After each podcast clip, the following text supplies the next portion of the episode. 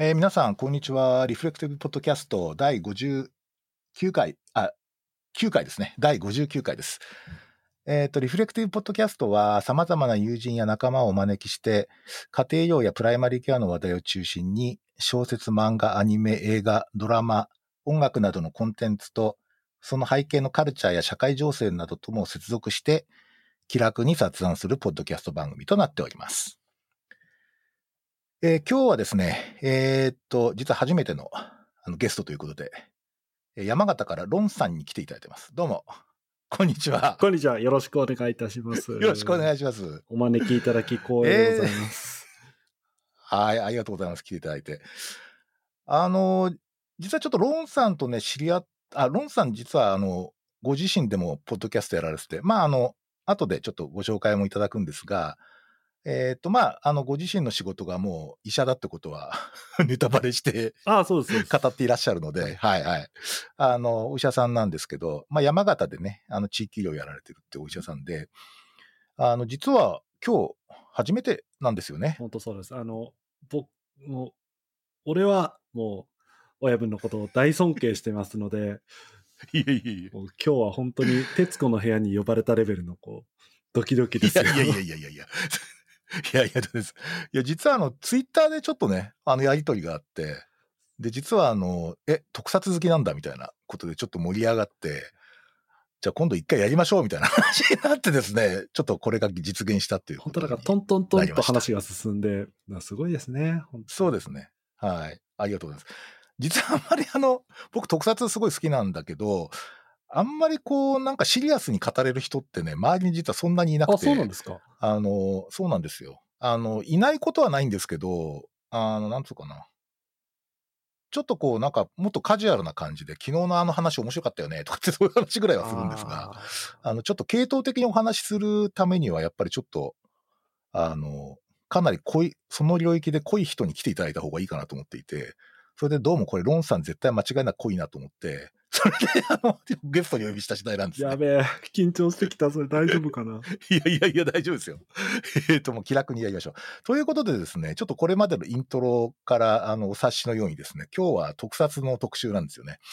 で、テーマ的にはですね、ちょっと僕は、あの、特撮あっての人生、俺のオールタイムベスト5っていう、なんか、ものすごくあの、大行なタイトルをつけたんです本が、当に、えっと、ちょっとね、まあまあ、でも、ベスト5でよかったですね。これ、ベスト10だと本当に10本ぐらい取んないといけないですね。そうですね。なんか、行く年来る年みたいな感じで取らなきゃいけなくなるので。確かに。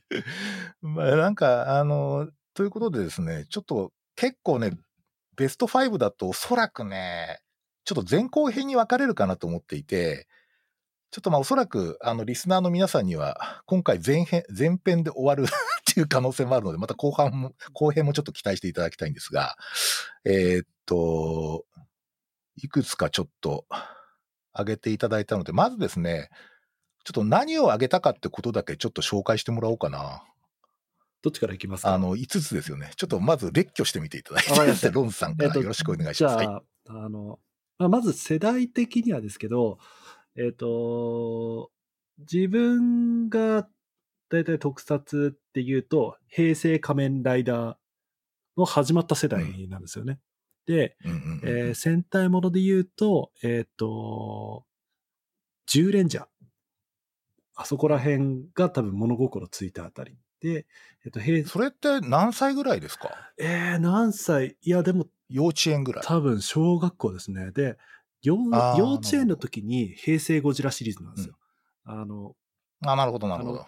うんうんうんガキ大将がゴジラで、で、あの、気の弱い私はモス、モスラ役しかやらせてもらえなかったっていうのが、記憶にある。ごっこ遊びをそうです。っていう世代の中のベスト5っていう、まあ、かなりバイアスのかかった中なんですけど、えーあいやいや、はい。まず戦隊ものから、激走戦隊カーレンジャー、1996年。うん、で、ウルトウルトラマンシリーズからは、えー、もうこれも記念すべき作品ですね。ウルトラマンティガ。これも1996年。同じ世代でした。で、多分う、んこれリアタイ視聴のハマった作品なんですよ。ここ2つが。うんうんうん。でえー、私のあの、もう、ライフワークである仮面ライダーから3本。えーうん、仮面ライダークーガ、仮面ライダうんーダブル、そしてもうい最後迷ったんですけど、仮面ライダードライブを出しました。うーん。いや、熱いですね。この、このラインナップは熱いですね。そう。まあ、これを熱いって言っていただけるだけ俺はもう今日出てよかったです。そうなんですよ。いや、いいっすね。ただ結構、ライン的には、うんなんていうかな、比較的一般受けしうるラインかなと個人的には思ってるんですよね。うん。その中で、こう、親分の5本は、俺の中ではさすがだなって思って、見てましたよっていうか、いやもうね、世代差がはっきり出てくるんですよね。そうか。じゃあね、ちょっと僕の方の5本はですね、えっ、とですね、まず1番目はですね、あの、なんと1964年の東宝映画である三大怪獣地球最大の決戦。これがまず1番目に上がります。もう古すぎるだろうって感じなんですけど。それからですね、まあ実は僕もライダーはですね、えーっと、2つ挙げていて、まあ一つはあの1971年の、えーっと、まあ最初の915ライダーって言われてるあの仮面ライダーですね、テレビの。はいはい。これの実はあの、第1話から9話までっていうことで、まあここが神だと思っているので、一応これ挙げたと。うんからもう一つライダーとしては、あの、仮面ライダー電王ですね。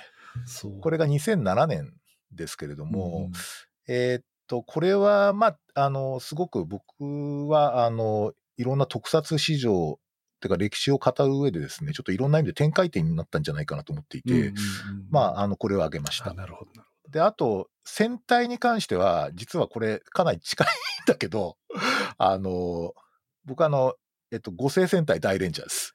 で、これが1993年ですね。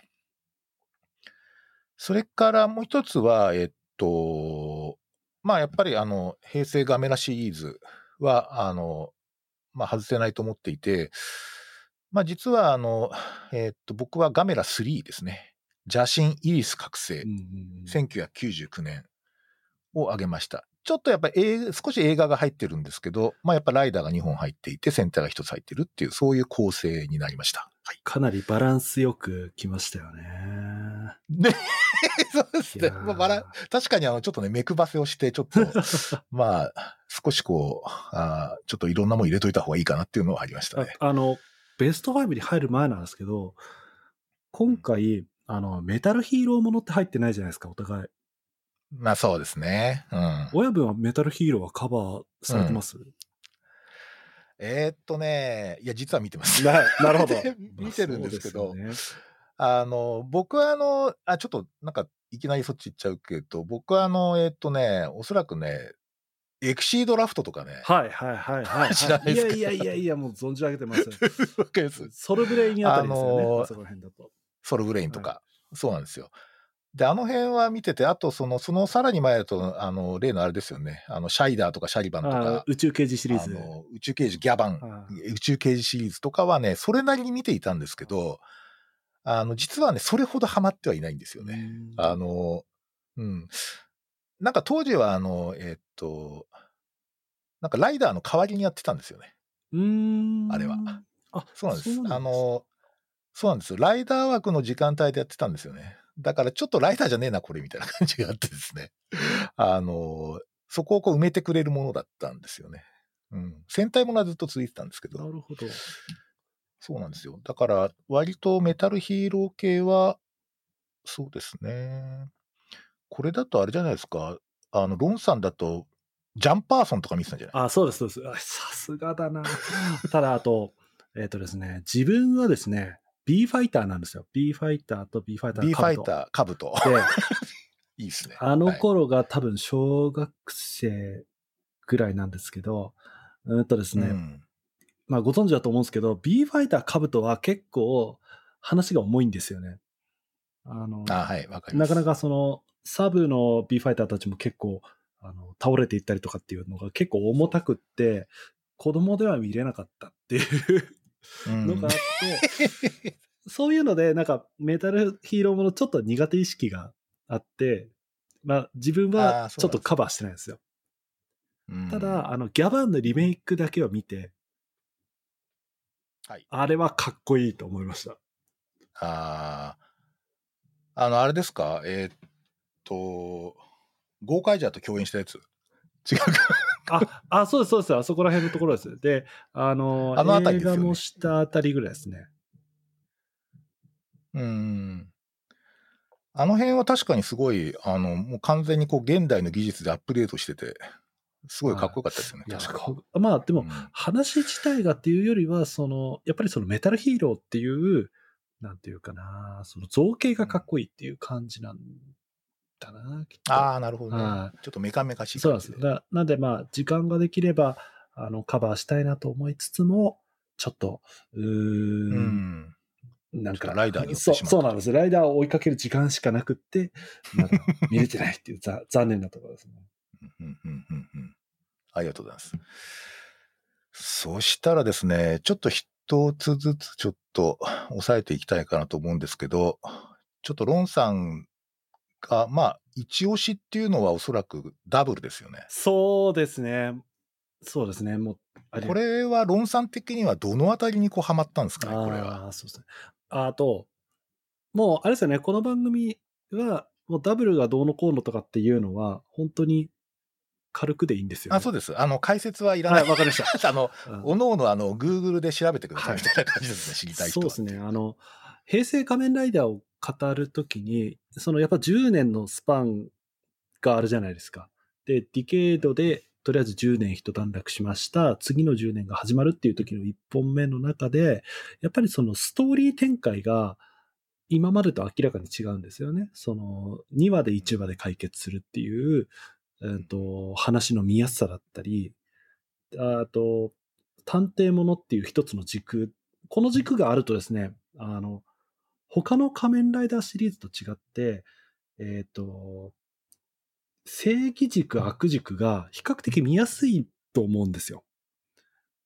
なるほど。困ってる人の力になるっていう探偵っていうのは、あんまり、なんつうかな、正義っていう枠からぶれない。なるほど、なるほど。これがすごく、その、平成仮面ライダーの中で、ある意味異質なところでもあるし、見やすいポイントでもあると思うんですよね。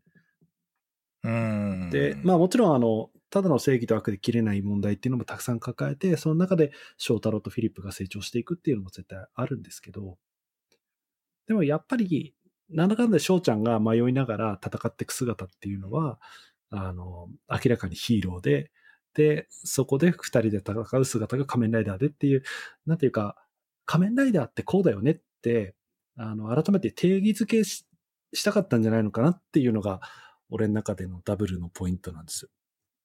ああ、そうか。なるほどね。いや、確かに、あの、特に、隆起以降、その、善悪軸を一度潰したよね。井上俊樹が。あ、そうです、そうです。要するにその、なんていうか、こう、あの、なんとかな、その、いや、誰が正義で誰が悪とかって、実は分かんないんじゃね？っていう感じの価値観に結構叩き込まれたところがあって、例えば、まあ、隆起はもう典型ですけど、あとファイズもそうですよね。はい。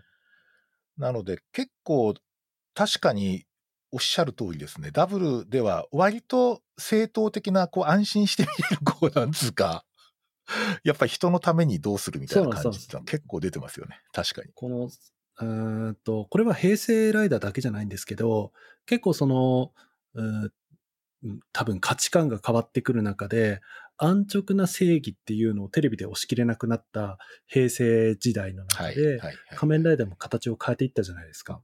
うんうんうんだからこそ、その、へ正義とは何か、悪とは何かっていうところを、こう、なんつうかな、こうぼやかしながら、迷いながらっていうのがスタンダードにななりすぎちゃったんですよね。確かに。スタンダードになったよね、むしろそれがね。それがなかっうんたら、なんか話薄くないみたいな。で、そこの、そこを話の薄さとせずに、こう、それが魅力なんだよって、改めて出したのがダブルだと思うんですよ。ああ。いや、そうですね。確かにそう言われてみるとそうだな。まあ実際セリフなんかもね、やっぱああいうキザっぽいセリフとかっていうのは、あの、やっぱりそれまでちょっとむしろ忌避的だったよね。そう、あ、なんか割と人間がな、な、な、こうなんか悩む姿とか、こうななんかこう葛藤する姿とかを描くっていうのがどっちかと正当なライダー、平成ライダーって感じだったから、確かにすごくそういう点では、あの、ま、納得できますね。はい。あいや、そう言っていただけると嬉しいですね。ありがとうございます。うんこれ、ロンさんが大学生の時ですよね。そうですね、なんか2000話によると。2010年、そう、そうですね。大体そのぐらいですね。はいはうんい。で、大学のこ時の、ハマるって感じはどういう感じでハマるんですか？なんだなんだこれとかって、もう次が待ち遠しくなってしょうがないみたいな。なんか、うーんとですね、今まで日常になかったものが突然、ライフワークに組み込まれた瞬間って感じかな。おーなんかこう、ぜえ、もうちょっと教えて。いいや、な、なんていうか、あの。例えば朝起きたら朝ごはん食べるとか、あの、お昼になったらお昼ご飯食べるとか、そういう当たり前の行動ってあるじゃないですか。うんで、その時の俺としては、その、日曜日の、あの、朝にテレビをつけて仮面ライダーを見るっていうのが、大学時代はあれは当たり前になっちゃったんですよね。まずいな。俺今もそうだから。優先順位が格段にそのダブルでストーンって上がっちゃったんですよ。あ、上がったんですね。本当に面白かったですね。なるほど、なるほど。うんうんそれ以外は結構録画で見たりとかで全然良かったんですけど、ダブルはもうなんか、待ち遠しくって、しょうがなかったですね。うんああ、そっか。なんかでもあれですよね。その当時ってあの菅田将暉君がこんなに大物になるって印象ありました？な全然なかった。もう、いや、この子誰かなみたいな感じでしょ。菅田将暉ファンに見てほしいですよね。菅田将暉の演技の薄さ。うん、そうですね。なんかすごい素人っぽいよね。そうです。なんかし、まあ素人だ、実際素人だったみたいですけど、本当にデビュー作でしたもんね、彼はね。デビューですね。ほぼデビューですね。うん。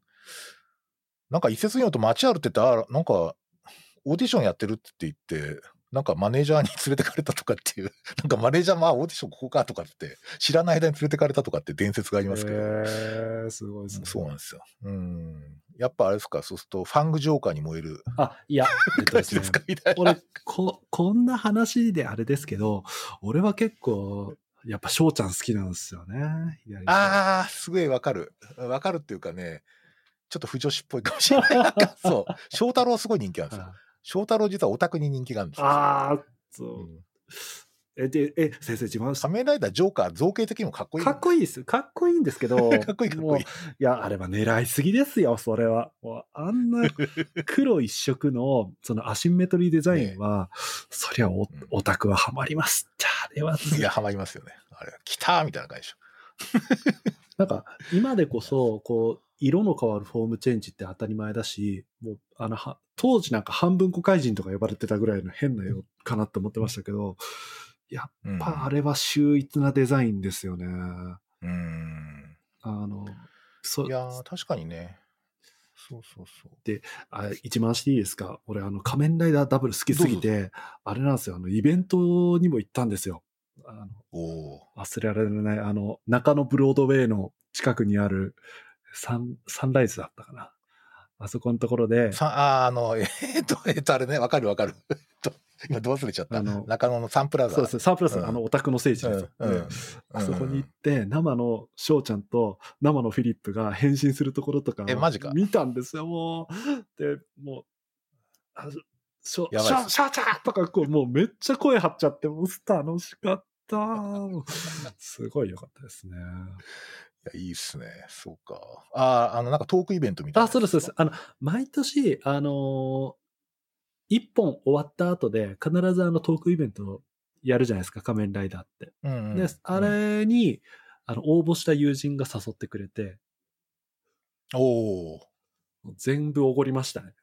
食事とかなんとか全部おごった気する。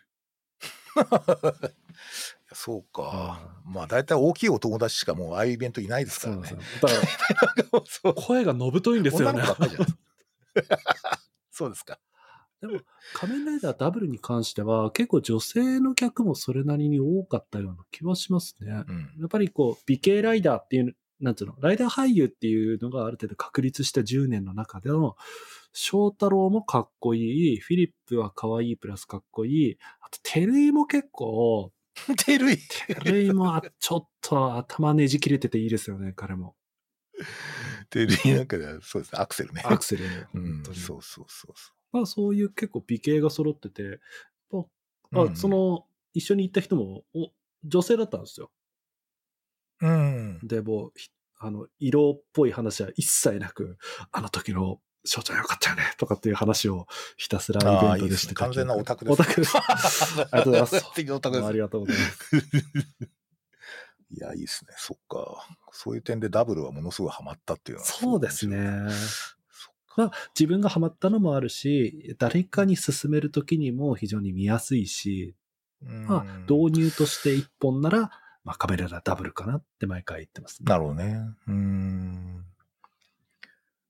あの、僕、ダブルで一番好きなのね、あの、運命のガイアメモリって映画なんですよ。あ、はいはいはいはい。エターナル。で、あれ、まあちょっとネタバレするとさ、最後の時に主題歌流れるでしょ。はいはいはいはいはい。最後の、あの、超ピンチの時に。はいあの、フフートの風車が回って。はい あれがライダーです。そう。そし やてっ、ぱりどこで主題歌流すかってそして、はた、はためくマフラーですよね。やっぱり。そうですね。そう。だからね、マフラーが実は出たのがダブルなんですよ。実は。おあの、それまでってね、あの、平成仮面ライダーで、マフラーつけてる人って確かね、ライダーって、あ、本当だゲ。ストぐらいしかいないと思うんですよ。そうですねん主役はおそらくダブル。だから、そういう点でもすごいちょっと懐かしいっていうか、牙しかも最初の本当シンプルなライダーキックだったしね。うんうんうんうん。マントはいるけど、確かマフラーはいないですね。そうなんですよマフラーは意外にいないんですよ。うん。そうなんですよね。そうか、そうか。じゃあですね。えーっと、じゃあ僕ちょっとその流れで、ちょっとなんかいきなりあれですけど、いやいや、どうぞちょっと。ライダー系で言うと、僕で言うとね、その仮面ライダー電王が好きなんであ、すよ。電話行きますか。で、僕ね、さうん、電王ちょっと言っちゃおうかなと思ってて、で、まあ、あの、平成仮面ライダー屈指の人気作ですね。まあ、ここれ、あの、まあ、人気声優が、そのいろいろあの、えっと、出演したっつうんで有名なんですけど、まあ、あと佐藤健くんのデビュー作っていうことで、そうですね。まあ、うん、すごい人気ですけど、僕ね、これが、これね、最初見始めたとき、なんか、え、ちょっと、子供向けとか、そう、なんつうか、ちょっとファンタジー色強くねとかって、なんか、ちょっとそういう感じだったんですよね。うんうんで、大体タイムトラベルものっていうか、ああいうのってあんまりうまくいかないことが多いので、あの、これちょっと大丈夫かなとかって見てて、結局なんかこう、まあ、結局全部は見てるんですけど、ちょっとね、あの、その後、そんなにね、あの、終わった後、これすげえとかって思わなかったんだけど、あの、これやっぱ佐藤健くんが、まあ、なんていうかな。ちょっとやっぱその後のライダー見ても、ヒーロー感がね、ほとんどないんですよ。ないですね。はい。全くと言っていいほどなくて、その、最初確かにその、えーっと、最初のこう、なんつうかな、予告編で言われたのが、なんか、史上最弱のライダーとかって、なんか、あの、コピーがあって、で、どういうことかなとかって思ったら、まあ、佐藤健くんだったっていう。うんで、そこにこう、なんかこう、イマジンが、まあ、4体のイマジンがこう、憑依するわけじゃないですか。そうですね。4体。はい。で、まあ、器として憑依するって感じなんだけど、あの、たけるくんが器として。で、なんか、そこの時の、その、演じ分け？要するに憑依した時の、あの、演技が驚異的にうまいんですよね。なんかこう、あなんつうかな、あの、全然違う人を演じられる人っていうんで、僕、それはね、すごい後で見たら、これすごいなとか、単純にこう、声優が声当ててるから変わってんじゃなくて、本当に態度から顔つきから全部違うので、まあ、すげえ演技力だなと。まあ、その後、超大物俳優になるわけですが使い。ましたね。そう。で、やっぱりなんかそのね、ヒーロー色を脱色して、で、むしろ多様なこう人格、まあ、ダイバーシティっていうか、なんかね、そういうこう文人主義的なそういうね、なんかいろんなキャラクターになってもいいじゃんみたいな感じの、要するに一人のヒーロー、一人のキャラクターじゃなくていいじゃんみたいな感じの構成が、もうすごくあの、やっぱり、なんとかな、それまでのライダーにはない構成で、あの、すげえなと思ったんですね。で、あと、ただその、実はユートとデネブっていうのは、かもう一人、もう一つのこうコンビがあるわけですけど、はいこの二人はね、ちょっとヒーロー感あるんですよね。ていうかすごい。あの、ユートだけって見たらユートが主人公ですよね。あ、そうそうそうそうそうそう、実はユートが一番中心にいたりするんです。そうそう。だそれこそよく言ったもんで、その、えーっと、佐藤健君は得意点っていう設定になってるんだけど、まさになんかゼロ、ゼロなんか座標ゼロみたいな人ですげえなんかこう物語をこう空白として、ま、回してるって感じなんですよ。だめちゃくちゃそこ、あの、そそこに、そういうふうな視点で見るとすげえ深くて、うんあの、いや、よくできてるなとかって思いましたね。うん。いや、あの、押村区は、あれ、確かヒロインが途中で何かあって、はい。交番だろえなんだろーあの、ちっちゃくなっちゃう。そうなんです あ、よちっ。ちゃくなっちゃうんですよ。そう。あそこの伏線回収が、ちょっとごたっとしたのだけが本当にもったいない。あれがなかったら多分、あの、おそらくその、えトップ3レベルの名作で完成されてた。うんまあ、完成しなかったのが良かったのかもしれないですけどね。うんいや、あのね、ある意味破綻してますよ。あ 特に映画版とかめっちゃ破綻あー、してそうですね。いて、もうなんかちょっとよよくわかんないことになってるんですよ。ただ、めちゃくちゃ劇場版がたくさん作られた作品ではあるんですよね。うん。あの、親分あ、神殿王とかで見ました？あの、プリティ伝王。あ、プリティデンを見てないかもしれない。うん。そうそうだ面白いですか？いや、いや俺、まあ、俺も見てないですけど、電王って2007年の作品じゃないですか。で、今2020年じゃないですか。うなんだかんだで必ず映像で関係者が出てるんですよね。ああ、なるほど。桃太郎だったりとか、あの、ねちっちゃい短編とかも必ずちょろちょろあるので、やっぱりそうですね。キラーコンテンツですよね。うん。まあ、ジオの映画にも出てたしね。そうですね。佐藤健くんが。か ああ、も出てたけど。う、もう感動した、もう。あのシーンだけすごいよね感動した、もう本当に。あれなんか僕ちょっとだから、あの、劇場、全く伏せられていて、劇場で最初に行った人たちはもう本当に叫んだらしいですよ。あの、全く情報伏せられてたから。で、僕ね、もうすでにツイッターでその情報を知っていたので、はい。そのやつが、ちょっとね、その驚きと感動はなかったんですけど、あの、やつが、あの、すごい、やっぱり、大事にしてくれてありがたいなって。本当そうですね。いや、た佐藤健君にありがとうと言いたいところ本当そうです。あの、仮面ライダーであることが、えっ、と、なんつうかな、伏せられるべき過去みたいな扱いをする人もいるわけですよね。で、うん特撮ってやっぱりそこまでの力がなかったけど、佐藤健っていうあんな大物が仮面ライダーのことを大事にしてくれてるっていうことがもう本当に嬉しかった。嬉しいや、かった。そうなのよ。そう。いや、本当にだから、なんつうかな。あのーあれっすよね。えーっと、昭和は、ああいう子供向けの、えーっと、ああいうテレビシリーズとかに出ると、俳優として大成しないっていう話になってたんですよ。なるほど、なるほど。なので、その、特にやっぱりそこはすごい葛藤があったみたいですね。当初の人たちは。ただ意外にやっぱりね、昭和ライダーの人生き残ってるんですけどね、みんな。結構その、その後も。ただまあなんか、あの、そういうのはあったみたいですね。ちょっと2000級の仕事っていう。んんん今の今やねはすごいですよね。まさに登竜門だからね本当そうです。うん。あの、自分で上げたドライブもそうですけど、やっぱり福士蒼太だったり、竹内涼真だったり、やっぱりかなり若手俳優を育てる力が仮面ライダーにあるって認知されたからこそ、どんどんこう、生きのいいのが入ってきて、どんどん仮面ライダー面白くなるっていう、なんかいいスパイラルになってるのは嬉しいですね。うん。そうなんですよね。なんかだから逆に言うと、なんだろう、ジュノンスーパーボーイズだったかな。なんかあの、はいはい今年誰が通ったのかなってって、この人がライダーになるのかなとかって見たりしてますけどね。それ、また、あお互いみたいな見方してますね。あ、ジュノンだみたいな感じですね。あの電王もうちょっとその話をするとなると、うんあの、タイム、基本、基本的なトリックって結局、その、ユートは何者なのかって、ユートがいつから来たのかっていうところじゃないですか。でうんうんうんその、タイムトラベルものが、まあ、電王は結局、まあ、うまくいかなかったし、でもその、なんだろうな、その、ユートのかける思いみたいなところが、個人的にはすごい、なんていうかな、未だにこう胸が打たれるんですよね。こう、誰かを愛する。で、自分が消えても誰か守りたいって、本当に王道なんですけど、その王道がサブライダーに過ぎないっていうところが、電王のすごい、なんというか、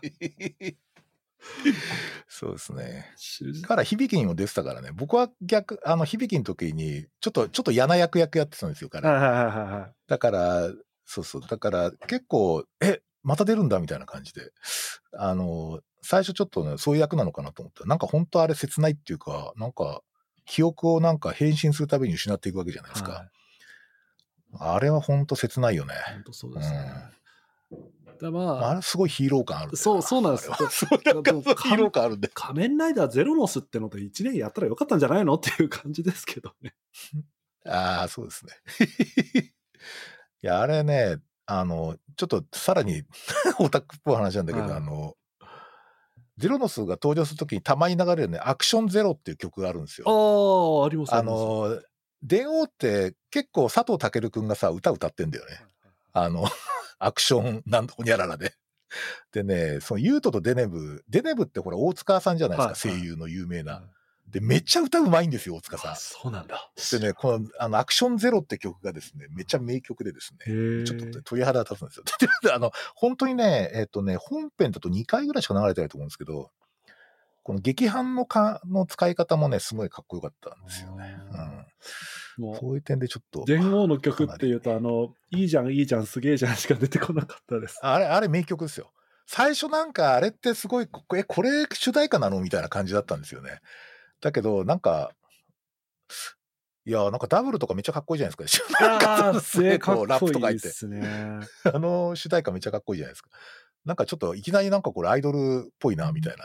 ジャニーズみたいな感じだけど、まあその子トリプル A って大物グループになるんですけど、これ。い大物になっちゃいましたね。や大物ですよ。今もうすごい、あの、ABEX でも大物ですからね。うん。まああれもいい曲ですね。今聞くと。今も聴いてますよ、時々。通勤中に。俺、個人的にはトリプル A 版よりも、あの、イマジン4人組で歌ってるやつの方が好きです、ね。あ 確かに。ありますね。いや、大体声優さん歌ういまいからね。やーみんな 関さんも鈴木も歌うめえなと思いながら、こう。うん。いや、そうそうそう。そうなんですよ。あのさん、あの、だから流れないのにね、そういう曲にはまるってのもちょっと、そういうライダーのいいとこですよね。ライダーその、やたら、あれですよね、あの、オムニバス CD で、そうですね、サイントラとかも結構どんどん出て、本当にあの、いくら金を巻き上げれば気が済むんだっていう。いいっすね。結構、まあ今、 Spotifyで結構もう今ね、公開されちゃってるので、すねすごいいくらでも聞き放題になってるんですけど、っていうかなんかそれはすごいですね。自分のポッドキャスト流してるの使ったことないんですよね。そうか。まあそうですね。だからまあ結構、あの、なかなかタイムもの、タイムトラベルものは難しいなって、ジオウの時もちょっと感じたんですけど、最初ね、ちょっとね、よくわかんなかったんですよ。どう、どうなってんのかが。でね、なんか、あの、やっぱもう一遍見るとね、あなるほど、よく練られたストーリーだなと思ったんですけど、そやっぱりこう、複数の世界線を入れていくと、ちょっとこう、あの、整理するの時間かかりますよね。う。いや、かかりますからです。需要が難しかったな。アナザーホニャララの発生過程がね、ちょっといまいちこうね、あの、さ掴みかねかねてですね、一生懸命解説してる、なんか、ウェブのページとか見ながら、あこういうことかみたいな 感じでやってましたけど。あれ、子供はなかなかわかりにくいだろうなと思いますよね。多分ですけど、子供はそこまで理解せずに、あの、ライダーの力手に入れて悪いやつをつけて、わあ、かっけえで終わってると思いますよ。ああ、そうね。確かに。あの、あれこそ Don't Think Feel なんだと思います、きっと。もういい雰囲気でね。はい。そうそうそう。だちょっと、あの、少しだからそういう点で結構やっぱりちょっと大人向け、大人を明らかに意識していて、あの、仮面ライダーは特に。そうですね。そうそうそう。だからちょっとね、あの、まあ、おもちゃの売り行きと、あ、実はおもちゃで一番売れたのって、オーズと、あの、えっと、ダブルの、あの、なんだっけ、えっと、あれですよ。メモリ、ガイアメモリとガイアメモリが。そう。あれめちゃ売れたそりゃそうですよ。だってトランクとか欲しいですも そうそうそう、そうなんですよ。すごい売れたんですよ、ダブルって。うん。おもちゃの売り上げがないと、あの、途中で路線を変更されちゃうライダーもいますからね。例えば、響きとかそうだったん。んですけど、あああ、響きね。れちょっとおもちゃが売れにくくてですね、あの、スポンサーからちょっといろいろ、そうですね。そう。でやっぱりスポンサー、まあ、バンダイさんとかの意向の枠の中でいかにこう、クリエイティブにやるかっていうのがすごい逆にスリリングなとこあって、うん戦隊もライダーも。まあ、プリキュアもそうだと思うんですけど。まあまあまあまあまあ、こそうですね。そうそうそうそう。あの、そこは逆にこうよ読み方として、大人の読み方としては面白いんですよね。うん逆にここ10年くらいだと、うんと、多分ダブル以降だと、そこまで路線変更を強いられた番組ってあんまりない。ないはずなんですよね。まあ、うんあの、若干、こう、キャラクターが早く死ぬとか、あの、伸びたとかいろいろありますけど、そういう意味では、売り上げがある程度期待できるようになったスポンサーが黙るようになったっていう意味では、やっぱりその、積み上げた歴史って強いんだなって思いますね。うんいやー、だからなんかこう、結構あれですよね、そのちょっと、でんちょっと話があれなんだけど、その、今、セイバーやってるじゃないですか。あ出ましたね、セイバー。はい。で、セイバー結構、ちょっとネット上ではっていうか、なんかいろいろちょっと賛否両論なんだよね。いやー、で、そうですね。どうですか？いやーそうですね。じゃあいや、、どう見てますさロンさん先にあの、俺の意見ですけど、うんと、はいやっぱりグッズ先行感は否めないと思います、あれは。うんうんあの、刀、剣がブームであることだったりとか、うーんと、なんていうかな、変身シーンが明らかに真似を、真似しやすいようなカットインにしてるじゃないですか。はいなるほど。ああいう作り方を見ると、すごくこう、子供に買わせたいんだなっていう意図が透けるような感じで、まあまあ、まあそういう作品なんだなって最初は見始めています。で、うんと、伏線、あの、基本的に謎のストーリーテラーが出た時には、そいつは絶対本編に関わるやつなので、あの、まあそうですね。あのおっさんが、あーどうなるかなっていうところとか、うん。な、なんというかな、今、今の時点では、まあ、名作にはならないけど、うんど、どこまうでん逆転できるかっていうのが、俺の中のポジショニングですね。ああ、やっぱりそうですか。うん。バイブンはどうですか？そうっすね。まあ僕個人的にはあの、3匹の子豚っていうワンワンブックが好きなんですよ。3匹の子豚。であれめっちゃいいです。いや、単純にあの、ライドブックがすごい、あ。あの、いいなとかって思いましたけど。グッズ褒めですか？グッズ褒め。3匹の子豚めっちゃあれ可愛いですあね。まあまあまあ。キャラクターが。そうなんだけど。あの、いや、確かにね、だから、ある種ちょっとキッズ回帰っていうか、ちょっと、こう、大人的なそういう視線を若干拒否してるかなっていうのが、はちょっと感じるところあるんですよ。ただ、おそらくそれだけだと1年持たないのでっていうのがあるんだけど、僕ちょっと最近、ちょっといろいろ考えているのは、その、あれって、えっと、最初から結構勢ぞろいしてるじゃないですい。か。はいはいはあの、あの、あ剣士たちが。で、まあ全員男ですよね、しかも。い。はい。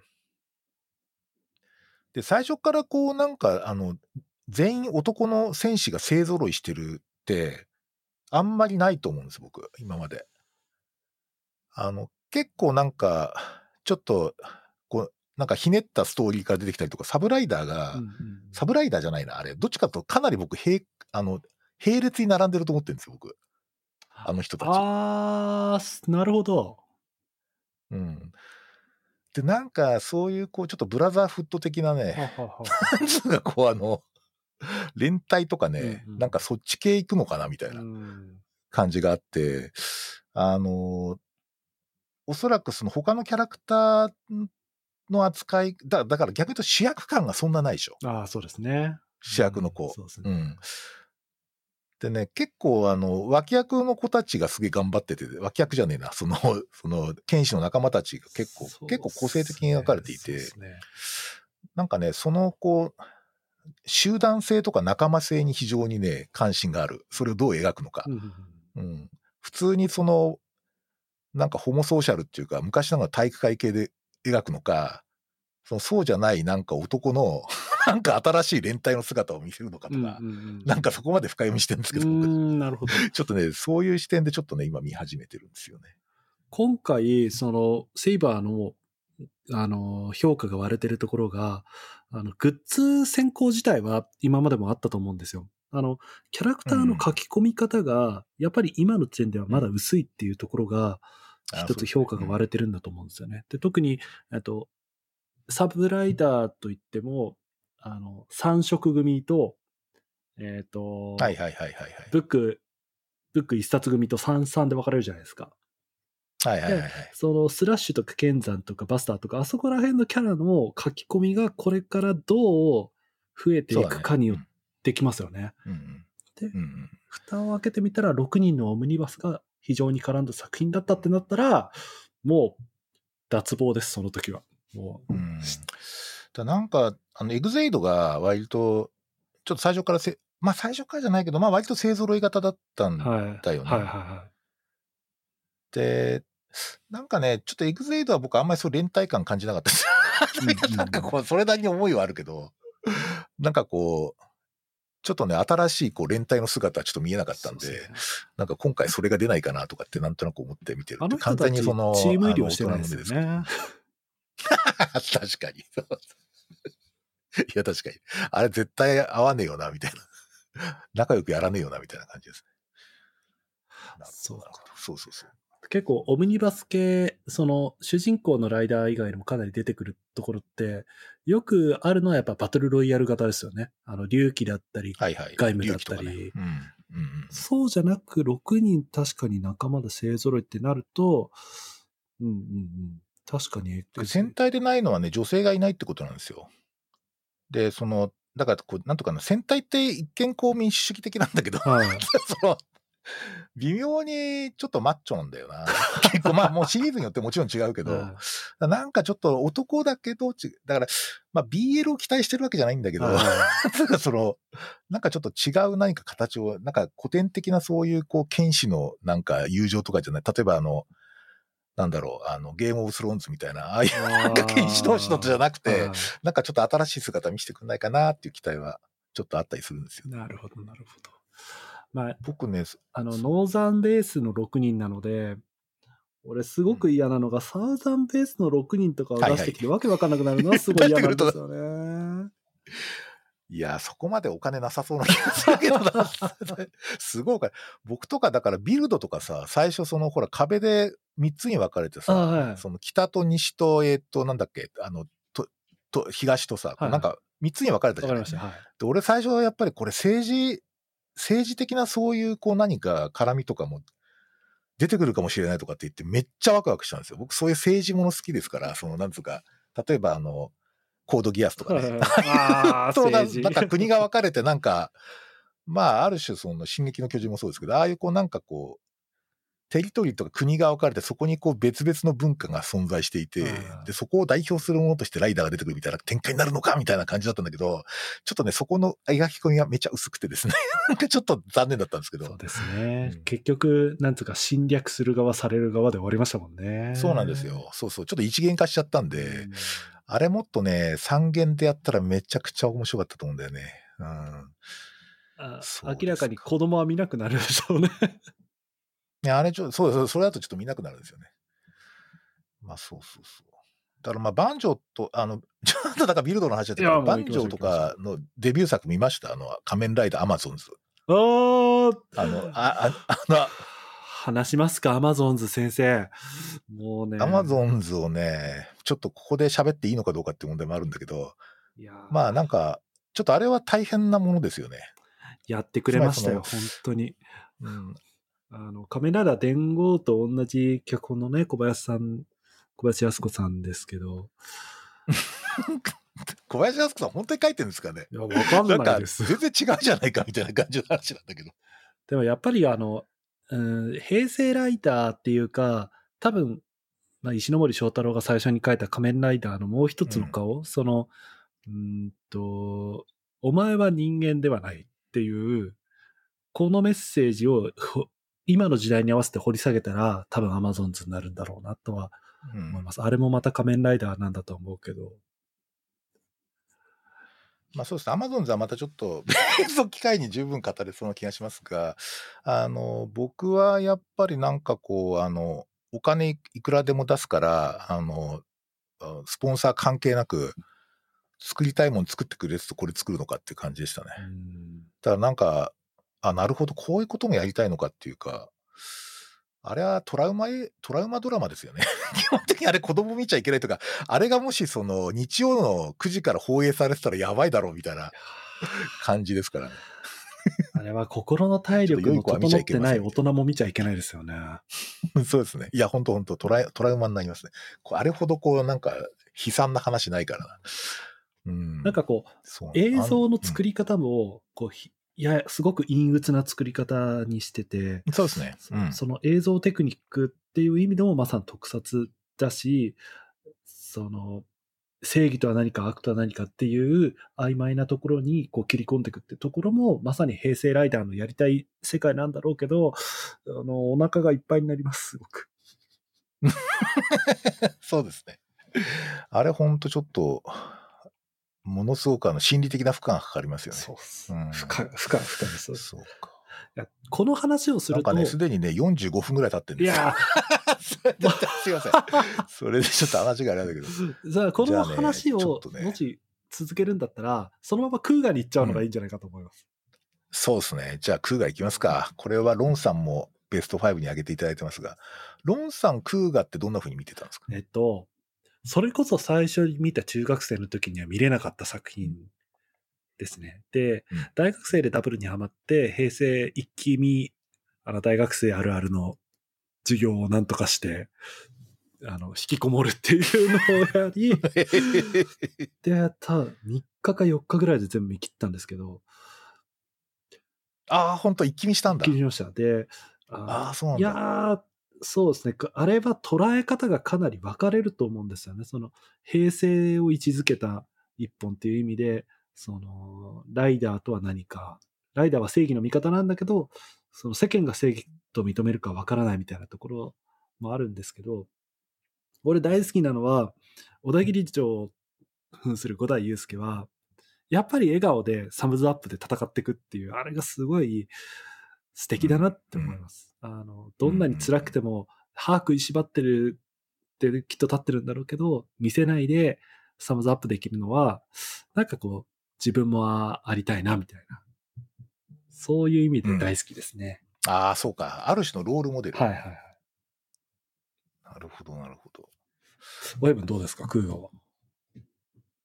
え、クーガはね、まあ、あの、いや、僕、リアタイで見見てましたけど、はいあの、もう大人になってましたけど。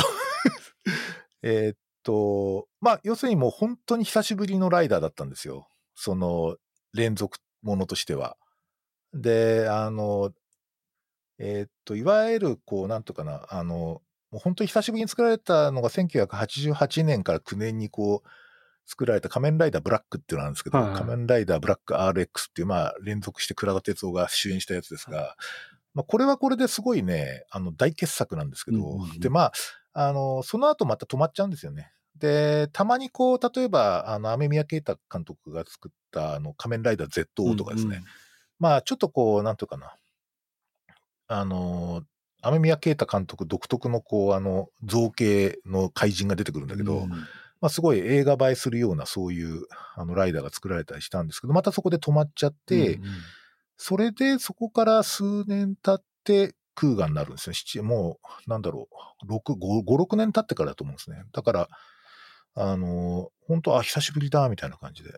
で、あの、第1話ももう如実に覚えてますけど、まあ、小田切城がまあ、とにかく今までにないタイプのライダーなんですよね。あの、そのなんつうか、なんかこうヘラヘラしてるっていうか。いや、僕にはそう見えたんですけど、なんかこう、ふわふわしてて、ニコニコしててみたいな感じの人で、で、えーっと、まあ、片やその逆に警察が出てくるじゃない？あ一条さんですね普通に。リアル警察が、はいそう。で、一条さんも含めてリアル警察じゃん、あれ。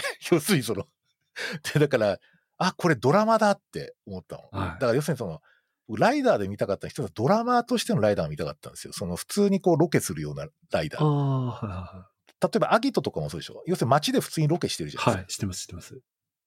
で、最近のやつとか本当にね、あのロケ場所とかがあんまはっきりしないとこが多くて、普通の街並みとか映らないライダー結構多いんですよ。うんうん あの CG とかセットになっちうん。ゃって。うんうんうん。で、だからそういうこうなんか街中で普通にこうなんつうの、アクションしたりとか、パトカーが走ったりとか、なんかそういう、こう、あの、なんつうんだろうな、あの、映画っぽいっていうか、うんうんうんそそういうリアルドラマ系だなっていうのはすごい思ったんですよ。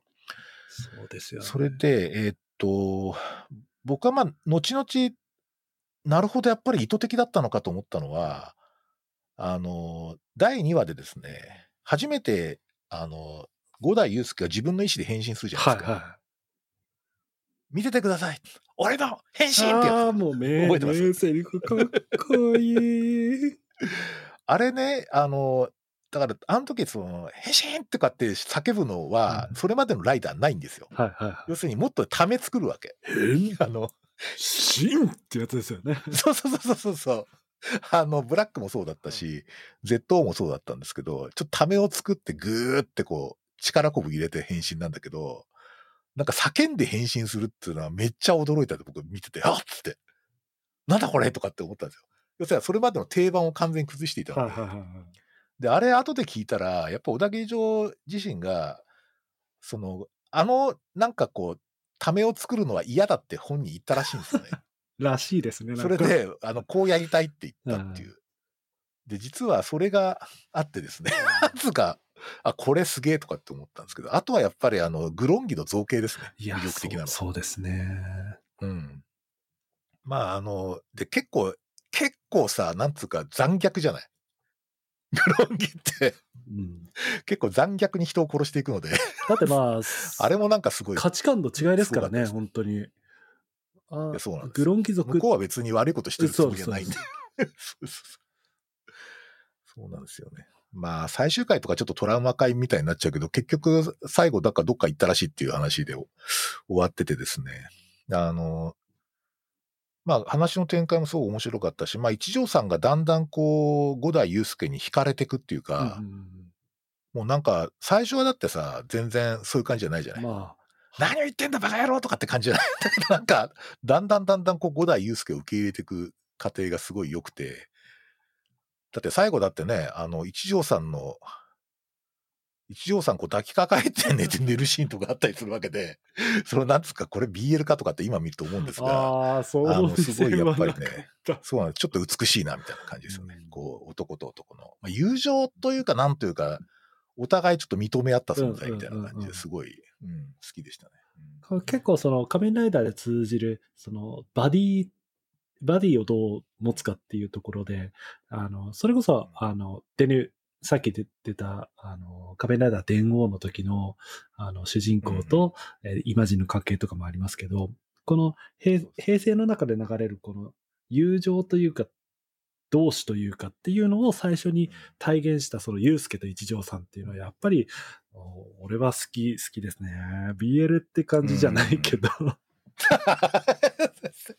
まあ、どっちかとブラザーフットで、あそうですだから要するにその、なんつうか、こう、ミッションとかね、はいはい。そのなんか、使命とかで、とりあえず違いはあるけど、うんまあやっていこうや、みたいな感じの、そういう、お互い同じじゃないけど、みたいな感じですね。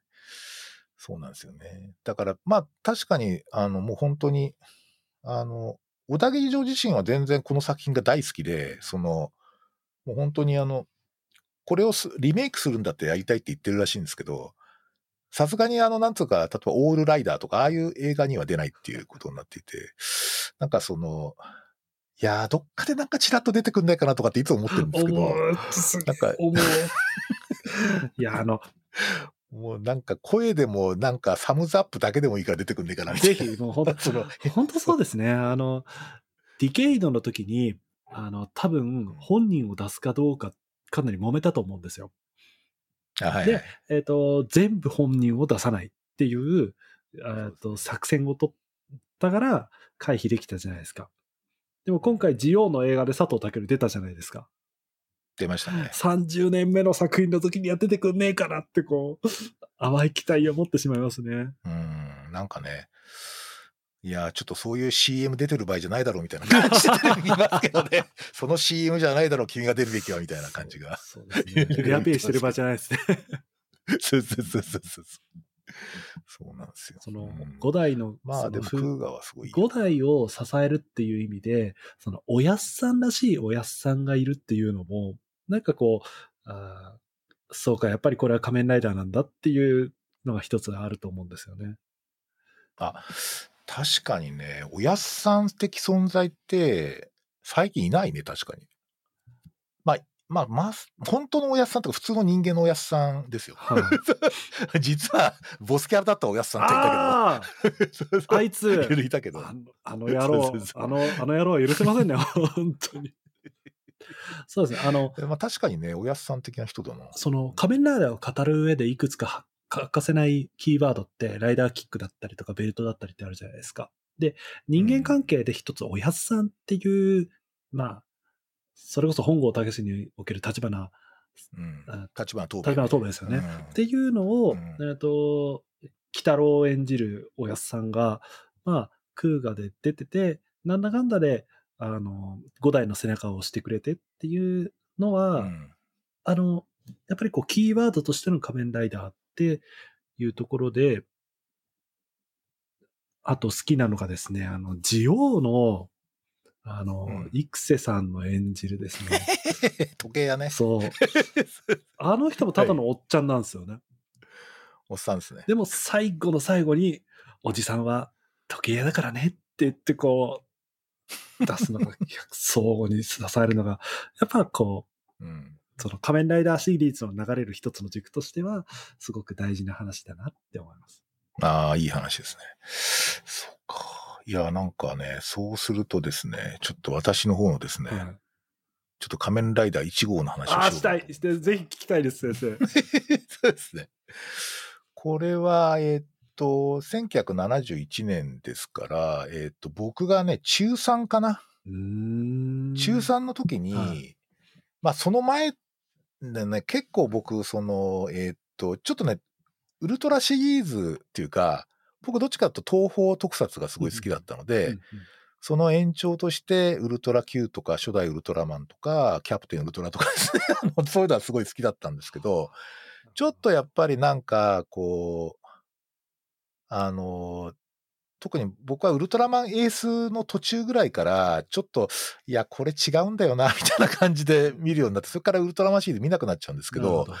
あの、その時に、そのまあ、えーなんか仮面ライダーっていうのをやるらしいっていう。しかもその石の石森章太郎の原作で、なんか新しい特撮ものらしいっていう話情報を僕はある漫画雑誌で得てですね、へえ、これなんだろうみたいな感じえで、なんか造形もちょっと、これはみたいな感じで、それで、あのね、僕未だに覚えてるんだけど、その時、実はその近くの神社でお祭りがあるので、家族全員で縁日に行こうって話になってたんですよ。はそれで、その、とか俺それが見たいから、いはいはいや、俺ちょっとなんか風邪気味なんで今日いいわって言って、で、家族みんな縁日に行って、僕だけテレビの前でこうやって仮面ライダーを待ってたんですよ、第一話。はいそれをもうね、未だに覚えてますけど、したら、なんか、いや、な、なんだみたいな感じですね。つまりその、まあ、一つはその、等身大であるってこと、つまり人間サイズであるってことと、うんうんうんあとなんかこう、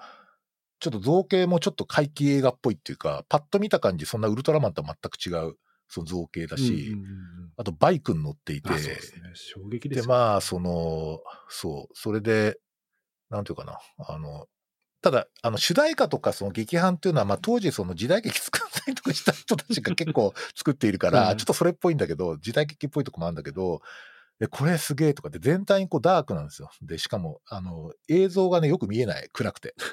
あの、全体にこうね、なんかね、あの、原因を落として撮影してるみたいな感じで、うんで、最初が確かね、えっ、とね、怪奇、雲男とかなんかそんなようなものなんですようん。怪奇とか、その、なんかそういうね、あの、恐ろしい なんか題名がついて、うんすげえなんかね、あの、タイトルのロゴもなんか恐怖感あふれる感じで、すなんかこう、ホラーものみたいな感じで出てきたんですけど、で、その時に、その、まあ、本郷武史っていう主人公、まあ、これは仮面ライダーになるわけですけど、で、彼はまあ、その一応あの、なんだっけな、IQ500 ぐらいってそんなありえないと思うんだけど、そのものすごい秀才で、しかもそのテストドライバーっていうか、その、あの、オートバイのレースにも出れるようなすごい才能の持ち主ってプロレスラーじゃなかったでしたっけ？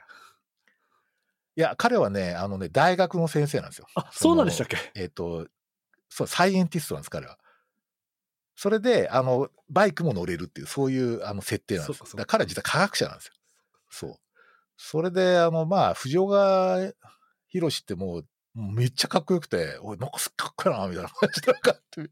で、バイクバンバンって、途中でその、えっ、と、さらわれて結局改造されちゃうんだけど、まあ、脳改造を受ける前に脱出できるわけだよね。はい。で、それでその、あの、改造したショッカーの敵になるんだけど、何が僕好きかっていうと、その変身シーンですね。で、変身がなんか、その、えっと、ベルトにこう風を受けると、そう風車が回ってそれで変身するっていうんですよ。そうすると、例えば、まあ、実はその、最初だからポーズとかないですよね。あの、要するにバイクをガーってあの、爆走させていくと、その風力を受けて変身するっていう、そういう変身で、しかもそれと同時に、その自分が変身すると同時に、その、バイクも変わっていくっていう、まあ、まあ当時の特撮ですから、そんなに、その今見ると、チャチいもんなんだけど、もうそれがめっちゃかっこよくてですね。で、色合いもめちゃ、あの、ちょっと深い緑色のこう、変身でめちゃかっこよかったんですけど。で、なんかね、そういうこうなんか、設定自体がすごい好きだったのと、あとやっぱね、アクションですね。で、まあ、その後、その実は本郷武史っていうか、その藤岡弘自身がスーツを着てやっていたっていうのが、まあ、後でわかるんですけど、うんうん後で知ったことは驚愕するんですけど、うん。うんただ、スーツを着ていなくてもですね、うん。とんでもないアクションがたくさんあるんですよ。例えばね、ノーヘルではい、でかいバイク爆走させるわけ。あノーヘルっすよノーヘル。あで、あれね、本当に運転、あの、なんか走らせてるんですよ。当時にしかできないですよね、本当そういうのって。当時にしかできないですよ。そう。完全にあの、今だと交通法違反になるんで。ううう で、しかもその、なんだっけな、万博記念公園かなんかの階段を、うんうんうんあの、普通のロードバイクを爆走させて上がってくるんですよ。階段、ダダダダダダって。それ実際乗ってるんですよね。はあで、しかも、その万博公園うの、んその、えっ、と、第9話かな。第8話と9話だったと思うんだけど、そのジェットコースターの、その線路のてっぺんにん本人立ってるんですよ。で、これ特撮じゃないんですよ。うんうんうん で、誰だっつうと、その、怪人が誰だとかっていうと、その、えージェットコースターのてっぺんに本郷たちがニヤッと笑って立ってるっていう、これ、あの、特撮じゃないんですよ。リアルなんですよ。で、どう考えてもリアルにしか見えない。で、実際リアルだったらしいんですけど、うんもう命がけなんですけど。まあ、だ今見ると本当いちいちかっこいいんだけど、まあ、結局その第9話から10話のところで実際ノーヘルでうんうんバイク走らせてる時に、えっ、と、転倒事故を起こして大腿骨のシャフトの骨折で6ヶ月間入院するんですよ。うんうんうんうん すっごい大怪我で。うんうんで、なんかそういう、でそこまでがだから本人が撮ってるんですよ。うんうんで、その後は、ちょっとあの、それ取りためたフィルムを合成して作ってるんですよ。うんうん十何話まで。はいその後実は、その、仮面ライダー2号っていうのを登場させて、それが実は初めての変身をするわけ一文字隼人ですねそう、一文字隼人。はで、そこからね、ライダーのね、実は造形もちょっと変わっちゃって、ちょっとね、ヘルメットがでかいんですよね。あで安あ全の顎の部分がすごくでかかくなっちゃって。そうなんです。あそうなんです。あの、あと、着やすさとかそういうのを考慮していたので、だからその、えっ、と、あれですよ。えっ、と、仮面ライダージョーカーに近いような造形なんです。うんあの、初代あーあは。ーそうですね。あの、頭がすごいちっちゃいんですよ。うんあのヘルメットはすごいちっちゃくて、すごいバランスがいいんですけど、まあそういう点でもこの1話から9話までのその最初のライだったら造形的にもめっちゃその美しくてですね、僕はすごい好きなんですよね。で、あとやっぱ本間武史自体がすごい僕憧れちゃってて、かっやこいいですよっぱなんかね、あの、かっこいいんですよ。う。ん。で、しかも本人は改造人間だっていううんうんうん。ことを知っているので、うん。知ってるじゃないや、そういうね、宿命を追ってるっていう感じでね、うんうんうんうんなんか背中が悲しみがあるんですよ。うんうんうんだからこう、ルリコさんっていう、こう、あの、恩師の娘さんに恋心を寄せられるんだけど、自分はもう改造人間だからあなたを愛すことはできないっていう感じの、そういうシーンもあったりしてですね。うんで、その悲しみを背負って海を見てるとかっていうのが、もうめちゃかっこよくてですね。あの、中学生の、みんなもう、こういう男になりたいとかって思ってました。なるほ結構ね、基本的な価値観結構そこで作られちゃった。人生がかなり。かっこいいとはどういうことかみたいな。そう。今の藤岡弘ですら、やっぱり渋みはすごくあるわけで、やっぱり、い いや、すごいよねや、。かっこいいっすね。いや、やばい。あの、藤岡弘やっぱりへ変わった人は、やっぱ、彼はでも日本の、なんていうか、映画でも結構いい役やってるんで、ずっと歴史上。だからまあ、あの、未だに生き残ってて素晴らしいと思いますけど、うん。なんか最近、あの、お子さんたちがテレビ出るようになって、あそそれまでなんか隠した、はい。で結構まだちっちゃいんですよね、みんな。で、なんかね、ね、この間中学生の女の子が、なんか、昼なんかは、あの、仕事終わって、なんかテレビ見ながら飯食ってたら、なんか藤岡弘さんの、えっ、と、ごえっ、と、次女さんかな、はい。が出てきて、それで、あの、なんか、その子をこうコーディネートするっていう、ほうほう。なんかこう、あの、おしゃれをさせるっていう企画で、で、なんか店に連れてくんですよ。はなんかそのタレントさんが、はい なんかそのスタイリストみたいなタレントさんが。でやっぱこういうのいいんじゃないですかね。あ、ここ、あの、このワンピースにこのベルトすると可愛いですよって。お父さんベルトが好きだからって言いながらベルトするんですよ。すごくない？すごくない？娘さんが、お父さんベルトが好きだからって。お父さん。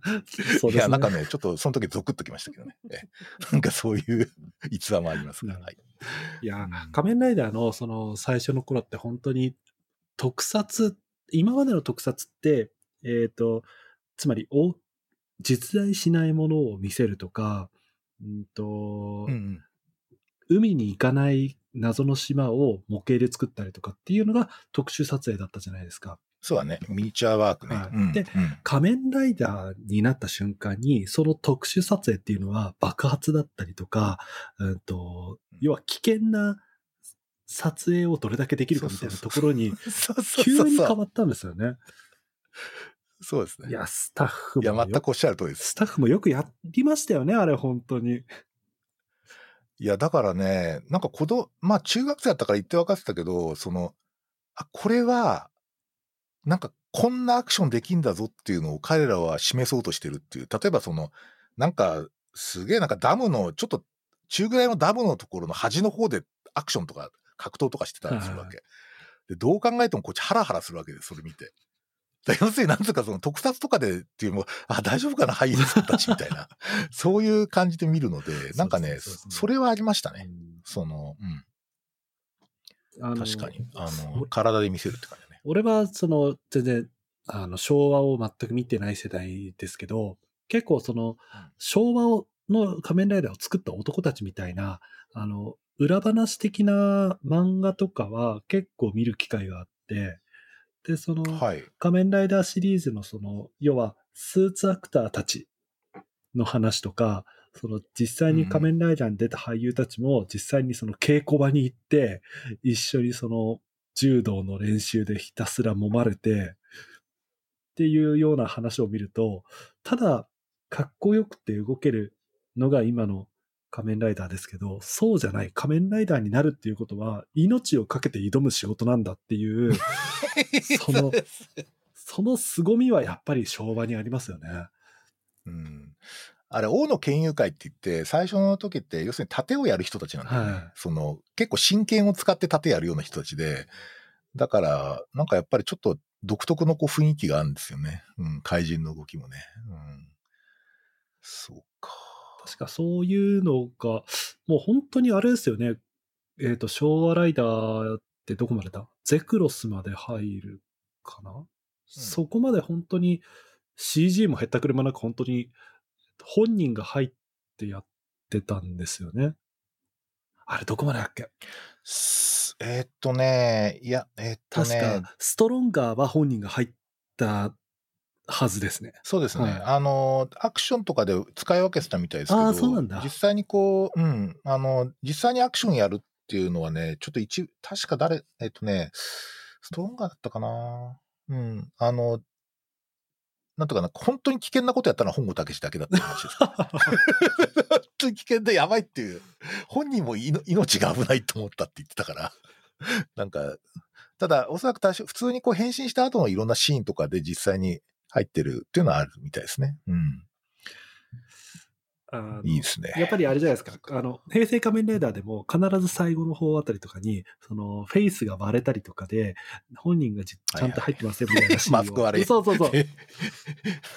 どこで入れるかなみたいな。滅豆腐。そうです、そうです。そういうのを、そういうのを、なんていうかな、あの、当たり前にやってたって、やっぱりちょっと、尊敬、尊敬するし、ちょっと頭おかしいんじゃないのと思いますね。いやー、本当に。いやー、だから、そういう点でもやっぱりちょっといわゆる普通に当時売れてる俳優さんとか使えないみたいですよね。うんだから逆に言うと、その、というか発掘してこなきゃいけないみたいな感じだったんで、で、うん1年間健康でだから、耐えうる男。そうなんですよ。そうそうそうそう。なんだよな。まあ、そうか。そうすると、その流れで言うとですね、っていうか、ちょっとまたあれなんですけど、えっ、とね、そのちょっと戦隊ものに行きたいんですけど、ああ、いいですよ、いいですよ。いいですか、はえっ、とね、ちょっと今のその、あ俳優さんっていう点で僕はその五星戦隊大レンジャーっていうのが、その、確かその恐竜戦隊10レンジャーの後番組として、はい。まあ終わったんですよ。すねあ始まったんですよ。で僕それまでね、ほとんど見てなかったんだけど、実は子供が見たい、うんうん見るっつんで見てたんですよ。うんうんうん。で、10レンジャーとかすごいなんか、え、面白い、結構ストーリーあるじゃんとかって思って、なんか、あの、ブライとかね、ああ、そうですね。ブライと劇のあの、兄弟話とかですね、うんなかなか熱いものがあってですね、あの、お結構おもちゃも買ったりしてたんですけど、ただまあなんつうかな、すげえかっこいいなとかって思わなかったんだけど、その後の、その大レンジャーっていうのがですね、これまあ中国憲法をテーマ系にしてるんでですすね、よね。ですね。で、そうそうそう。で、あの、僕これを見たときに、そう名乗りが、名乗りがあるじゃないですか。あります。センターあれ、そう。あれがね、めちゃくちゃかっこよくて、なんだこれとかって思ってたんですよ。で、僕実はなんで大レンジャーを上げたかっていうと、はい僕これでね、スーツアクターに興味を持ったんですよ。ああ、なるほど、なるほど。そう、中どんな人やってんだろうみたいな。で、結構、その、ジャパンアクションクラブからジャパン、なんだっけ、アクションエンターテインメントかな、はいとかに変わっていくんだけど、あの、例えば大藤さんとかね、なんかそういうそのレッドやってる人もそ興味あったけど、あとその、えっと、まあ大レンジャーで言うと鳳凰レンジャーですね。はいはいはい。ああ、天風鳳凰レ星。ンジャー、天風天風星輪ですね。輪ねはい輪輪です、はい輪です。で、で、その、彼女の、その、なんていうかな、その後あの、核レンジャーで、あの、えっと、あれもやるんだよな、えっと、えっと、忍者ホワイト鶴。姫役も、あ忍者ホワイト。忍者ホワイトも同じ人が入ってるんですけどそうなんですよ。で、あれが、その、すごいなんかね、立ち居振る舞いが美しくて、うんこれ村上俊恵さんっていうんだけど、はい入ってる人が調べたら、まあ、この人大藤さんと結婚したんですけど、ああ、そうなんだ。まあ、要するになんつうかな、そういうこう、あの、スーツアクターの人たちってどう、すなんかどういう人たちみたいな感じがすごい興味を持ってですね、なんかちょっといろいろ調査に入ったっていう。感じでしたね。うん。いや、大だからまあ、とにかく極北的にかっこいいなって感じでしたね。うん結構その、戦隊ものも相当寿命が長い中で、えっと、いわゆるその、オリエンタルテイストの作品って、ほとんどないんですよね。あ、言われてみるとそうかも。多分、マスクマンが若干入って、その後大レンジャーがあって、で、それ以降うんうんないんですよ。うんうん憲法っていう意味では激レンジャーがありましたけど、このオリエンタルなテイストって、やっぱりこの大レンジャーしかない持ち味。で、もう、あの、親分の言うおっしゃる通り、もう、真似しました。もう、もう本当に。俺しかも、あの、あれですよ。そうですか、そう子供、子供でやりました。あの、水拳の真似したりとか、で、あの、いいですね。ブルー、あの、天魔レンジャーの、あの、はい。名乗りの時って、庄司ねそうです、うん足めっちゃ上がるんですよね。あの、上がりますね。上はい段ハイキックからの名乗りをやるんですけど、あれを真似したくって後ろに思いっきりすっ転んで頭打ったのを覚えてますね。面白い。そうか。やっぱり憲法っていうのは子供心をつかむ一つの要素だと思います。あれはやっぱりかっこよかったです、まあ、普遍的だよね。そうですね。んそうそうそうそうただ。グッズを売るという意味では非常に、えー憲法は弱いんですよ。やっぱり捨て頃なので。っなるほど、なるほど、なるほど。確かに。っていうのと、その、やっぱりその最初、大レンジャーって、えっと、あれらしいですね、あの、チャイナマンっていう設定だったらしいですね。え、そうなんだ。知らなかった。で、なんか、なるほど。逆にそういう、なんつうかな、ジャパンテイストは押せるわけですよ。でも、他国テイストっていうのは、なんだろう、何か、その戦隊ものを輸出する流れになってしまっているので、あのパワーレンジャーとして、そうパワーレンジャーねそういう意味でもうんやっぱり使いにくいのかな、いや、そうでしょうね。はいあ、確かに。うんうんうん個人的には思うんですけど、かっこいいんですけどね、オリエンタルテイスト。うんうんいや、やっぱりなんか、あの、ああいうなんかこう、あの、中国憲法みたいなやつは本当あの、ジャックのこう、伝統なんで、はい。すごいやっぱり、あの、その極北的なこう動きを見たなっていう感じでしたね。結構、その、うん戦闘シーンかっこよかったですよね。それぞれの憲法を使ってみたいな。そうなんですよ。いや、だからなんか、あの、これがだから1993年なので、はいまあ、大体、この辺りから子供が見てなくても自分で見るようになった。子供が見なくて、そう、だから、大きいお友達になったんですかね、そう、大きいお友達になって。で、まあ、僕は、あの、えっと、まあ、東京に住んでいたので、はいその、まあ、実は戦隊ものとか結構僕、あの、実際にショーに行ってたんですよ。行ってたっていうか子供を出しにね。東京ドームの後楽園遊園地とかねあ、あ後楽園の方か。いいな後楽園遊園地の、あの、本当あれはすごいんですけど、あの、かなり、あの、チケット取るのに、あの、朝一で行って、入り口が開いたら走ってきましたから、ね。そのちゃんと取れないんですよ。あの、先着で、あの、整理券もいや、らえる羨ましいそうなんなですよ。だから僕ちょうどだから、えっと、完全にリアルで、えーその素顔の戦士じゃないけど、みんな俳優さんも出たのが、その大レンジャーから初めて見たんですけど、うんうんうんあの、まあ、当時は、そのショーに出てる人は、そのままスーツアクターやってた人たちなんですよ。うんうんうんうんうんだから、すごいわけ。その後動きがまさにテレビそのものなんですよ。へー今割とショーやってる、えっ、と、スーツアクターさんって割とこう、なんていうかな、あの、若手を登用するって若手の訓練場みたいになってるらしいんですけど、はい当時はそのテレビでやってる人たちが出てたので、もうすごかったですね。だから、なぜか RX とかがゲストで出てくるんですけど、そうすると実際岡本二郎さんが出てくるんですよ。今見るとそうですか。今その当時のフィルムが YouTube で見えるんですけど、そのあの、岡本二郎さんが実際やってて、これ岡本さんじゃんみたいな感じの動きをしてたりするんで、いや、すごい良かったですね。特にあの、コースターレッドって言ってですね、はいあの、ちょうどあの、劇場の後ろ側にこう、ジェットコースターがあるんですよね。後楽園一応。そこの先頭に立ったままレッドが走ってくるって乗ってぐわーって。あれびっくりした。最初、え、立ってるよ、ジェットコースターで、みたいな。でそこでこう、あの、ポーズを決めるみたいな感じでですあ、ね。なんか CM で見た記憶がある、それ。はい。そして、あの、おそらくあの、YouTube で検索すると出てくるんですけど、へ あの、コースターレッドはいってはい、ちょっとあ 後で見てみます。そうですね。なんかね、そういうのもあって、ちょっとこう、ライブ感とか、ちょっとこの辺の、だから戦隊はどっちかと、その自分の子供たちがちっちゃい時に、まあ一緒に行った思い出と一緒にあるんですよね。うん。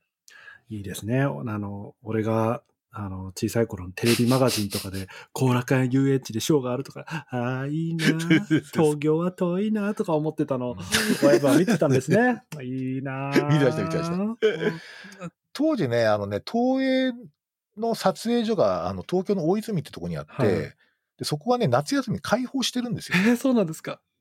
そうなんですよ。それで、えっと、まあ、イベントやってて、実は、あの、普通に、あの、なんとか、なんとかな、こう、あの、当時の戦隊やってたリアル俳優さんが、ちょっと出てきたりして、サインしてくれたりとか握手するわけ。だ僕、核レンジャーのサスケと握手したし、あと、その、えっ、とね、オーレンジャーの佐藤玉緒と一緒にツーショット撮りましたよ。いや、本当にね、だから、そう、あの、サスケが普通にこうやってサインしてくれました。いやー、すごいなんかねえ、じゃあ、ケイン小杉とかもいたんですかね。いいなーケイン小杉いましたよああ、地雷やああ。うわあ、もう、うわちょ、ちょっと大人げないけど、すごい、嫉妬する。そう、だ今な考えるとね、完全に閉じちゃったから、今は。ないんで、それ。ですよね。うんそうなんですよ。夏休みはだから結構都内の子供たちはそこ遊びに行くみたいな感じでしたよね。うん。それにくっついていったんですけど。そうなんですよねいやもう。うんそまあそんこら辺のなことがちょっと戦隊ものでは。10レンジャー、大レンジャー、核レンジャー、オーレンジャーあたりが、本当に子供で一番見てた世代なので、ああ、そうですか。今、うんうんうんうんすご。い、こう、あの、うん。嫉妬です、嫉妬。いいな。あ俺も東京に生まれたかった。いや、本当だから、あの、ちょっと当時の野外劇場のやつは本当に今考えるとちょっともう二度と再現できないから、あれは貴重だったな。まあ、ちょっと映像は残ってるので、ぜひ見てみてください。ありがとうございます。ぜひ見てみます。はい。したら、ちょっとそこもやっちゃったので、えーっとですね、えーっと、カーレンジャー行こうか。あ、行きますか。わかりました。うん。カーレンジャーあり。がとうございます。なんか、ロンさんが一押しのカーレンジャー。そうですね。戦隊もので、えっと、まあ、まずですけど、戦隊ものって基本的に完全懲悪じゃないですか。うんうん、で、基本的に悪いやつって、あの、とことん悪いんですよね。うんうんこれが大前提なんです。で、カーレンジャーは、これを花からぶち壊しにかかったっていう意味で、やっぱり頭のおかしい作品なんですよ。なるほど。こんだけ愛すべき悪役はいないですよ。なるほど、なるほど。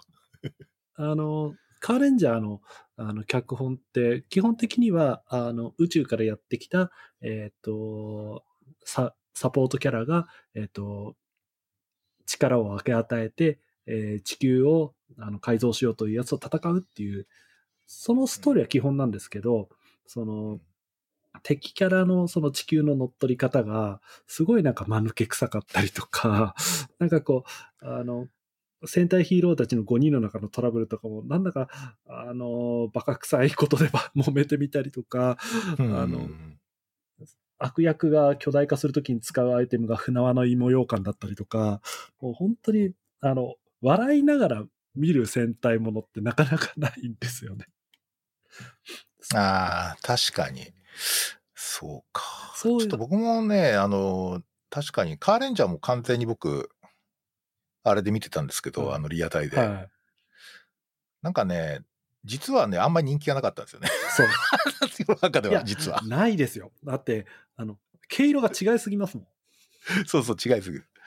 で、なんか、ゾンネットとか出てくるしさは、いちょっと、お色気キャラですからそうです。ね。で、結局、最終的にゾンネットとレッドが結婚するはずですよね、確か。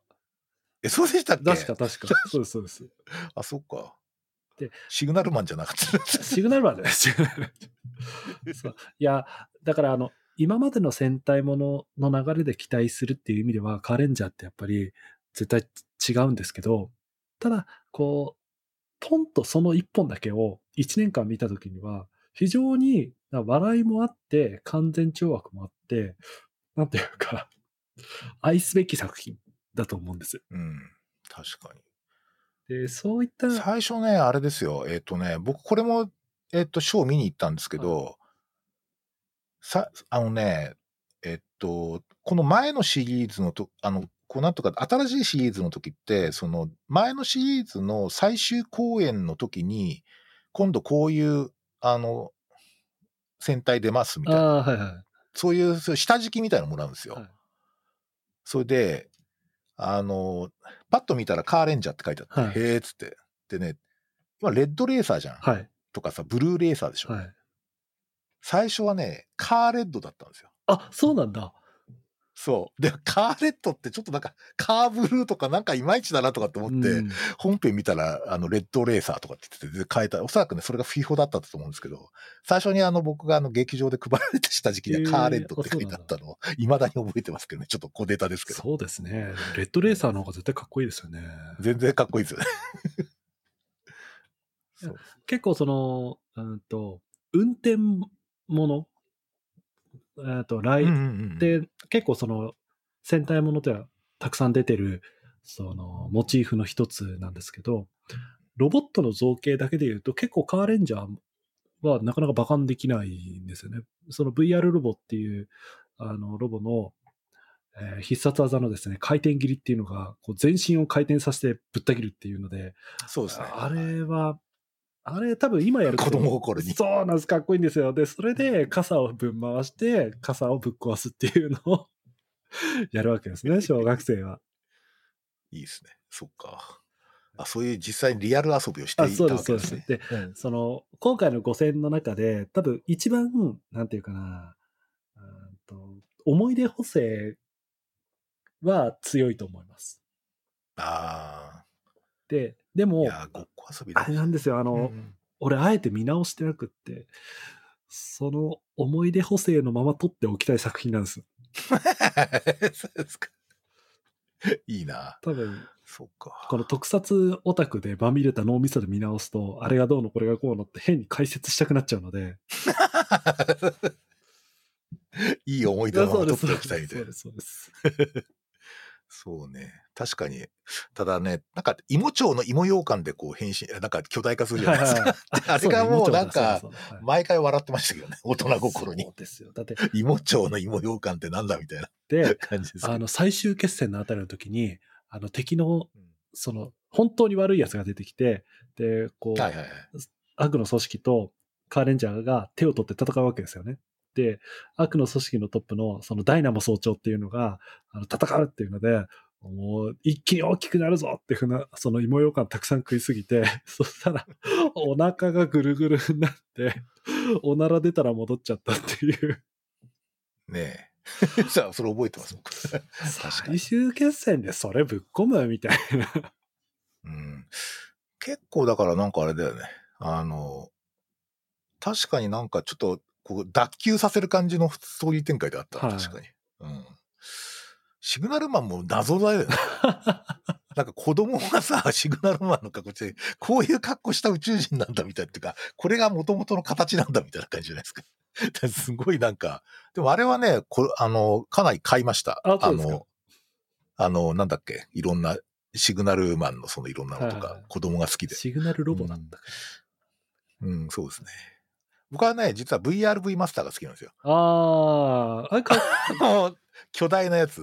かっこいいですよね。VRV ロボってね、はあれめっちゃあの音楽がすごいかっこいいんですよ。ちょっとね、東宝のね、はい怪獣映画っぽい音楽なんい。ですよ。なんか、あの、重、重低音を響かせながら、巨大なメカが出てくるみたいな感じで。めっちゃかっこよかったですね。あれなかなか今ね、ちょっとなかなか聞けない、YouTube でしか聞けないんですよ。あーそう VRV ロボは普通にかっこいいんですよね。うん、すごいですね、あれ。巨大なものが好きだったな。まあその戦隊もののロボットもやっぱりこうどんどんどんどん進化して、なんていうかな。まあそりゃ、あの、昨年よりもっといいもの、もっといいものってやれば、どんどんどんどんパーツも増えて、どんどん買わせるものになるんですけど、うんなんかこう、なんだろうな、アタッチメントばっかりどんどん増える今のロボット、個人的にはそんなに、うんいい、そうですね。いいから剣一本で勝負しなさいよってこう、思うんですよね。ね、なんか、確かにこう動きが、まあ、基本昔はほら箱を重ねただけだからさ、はなんか動きもそういう動きだったんだけど、まあ確かにカーレンジャーはちょっとそういう動きじゃなかったんだけど、最近なんかちょっとパシフィックリムとか意識しすぎだろうみたいな感い。じがありますよね。ああの、パシフィックリムのロボットの動きだ、これ、みたいなはの時々あるんで、ちょっと決まりすぎでしょ、これ、みたいな感じありますけど。まあ確かにメカメカしい感じっていうのはすごい、あの、ただね、あんまり戦隊系はやっぱりあれかな、ちょっとロボット自体にあんまりこうフェティッシュは感じなかったな。ああ、そうですか。うん、あんまりなんか、あの、むしろなんか、彼らの常常備している武器とか、ちょっとその、なるほど。ほら、あの、集合でバズーカとか作るじゃないですか。ね。例えば、オーレバズーカみたいな。ああいうのは好きでしたね。なんか5人でバシってなんか合わせてブンって打つやつみたいな。うんロボット、あー来たーみたいな感じで まあ大人ですからね、当時僕は。だからまあそういう感じでしたけど。多分当時子供だから大きいもの好きなので、いや、そうロですよ、ね。ボットハマるんですよね。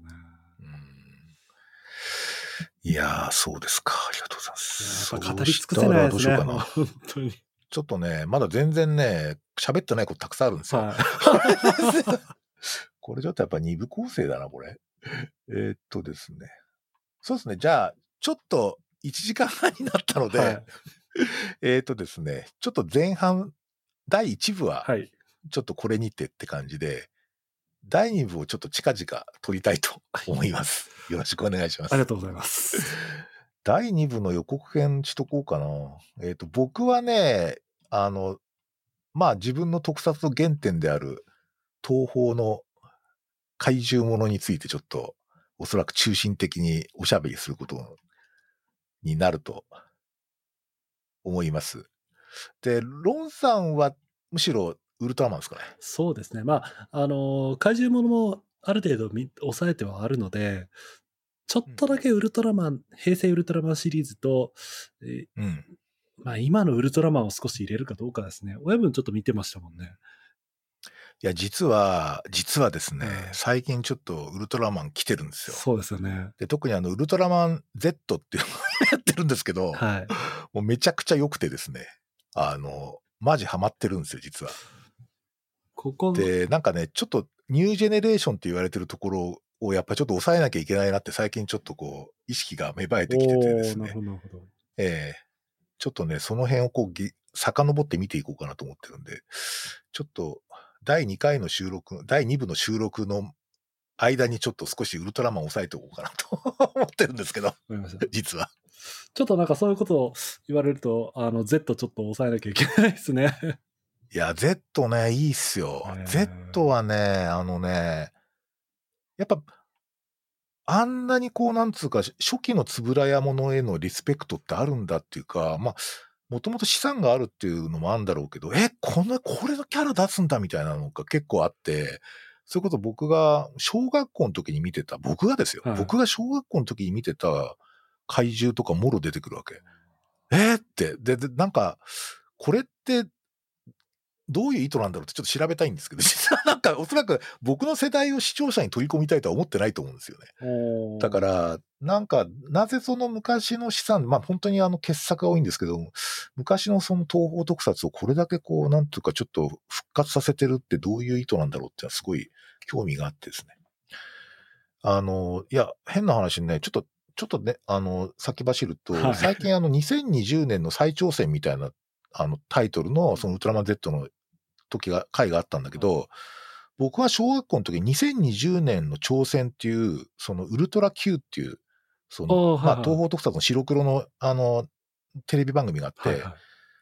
で、2020年の未来から、その宇宙人が、あの、まあ、やってくるみたいな、そういうその地球侵略やってくるみたいなストーリーなんですよ。で、それはあのヒーローものじゃないのうんで、まあ、完全に SF もので、その科学者たちがそれに対抗していくっていう話なんだけど、今年2020年なんだよね。お つまり来ますね。そのにそうなんですよ。2020年で、実はそのケムール人っていうのが出てくるんですよ。再挑戦で。ケムール人の話ですか。そうケムール人の話なんですよ。これすごいですよ。だって2020年の挑戦っていうのが出てきて、今2020年ですから、え、未来が来ちゃってたんだみたいな感じで、なんかすごいこうね、ちょっと感慨深いものがあってなる、ほど、なるほど。これすげえなとかと思いながらちょっと今見ています。ダイムでちょっと語りたいと思います。はい。もうよ予告編からまた熱が止まらないですね。とはないですね。えーっと、そしたらですね、じゃあちょっと第一部は一応とりあえずこの辺にしはてい。おきたいと思います。で、ロンさん、あの、ご自身で、ああの、はポッドキャストやられてて、ちょっとどんな感じでの番組かちょっとご紹介いただけますか？ありがとうございます。えっ、と、田舎ドクターズのよまやま話という、ポッドキャストを月2回ペースぐらいで配信してます。えっ、と、基本的には、控え室の雑談と思っていただければと。マジで中身はないです。で、まあ、なんか本当に雑談ですよね。本当にあの、聞いたんですけど。本当に雑談しかやってないです。なんで、あの、むしろ、あの、聞いていただいてありがとうございますって、こっちから、なんか、謝礼を出さなきゃいけないと思うぐらい 雑談なんですが、まあ、ともかく、あの、皆さんのお暇つぶしになればと思ってる30分ちょいの番組なので、よければ聞いていただければと思います。詳しくは、田舎ドクターズで、えっ、と、ポッドキャストアプリとか、Spotify とかググっていただければヒットすると思います。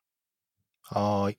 あの、ショーノートのところにちょっとリンク貼っておきますので、えーそちらでぜひ聞いていただければと思います。ありがとうございます。えーと、そしたらですね、えーちょっと第1部これにて終了ってことですね。はい 第2部本当近々、なんとか年内に撮りたいと思いますので、ぜひよろしくお願いします。どうぞよろしくお願いいたします。はい。じゃあ、とりあえず、ここまでってことで。はい。どうもありがとうございました。いや、楽しかったです。ありがとうございました。またおそらく後半大変なことになると、あ、第2部、なんかもっと大変なことになりそうな気がするんですけど、そうそう。あの、ぜひちょっとまた熱く語り合いたいと思います。そうですねどうもありがとうございました。はい、ありがとうございました。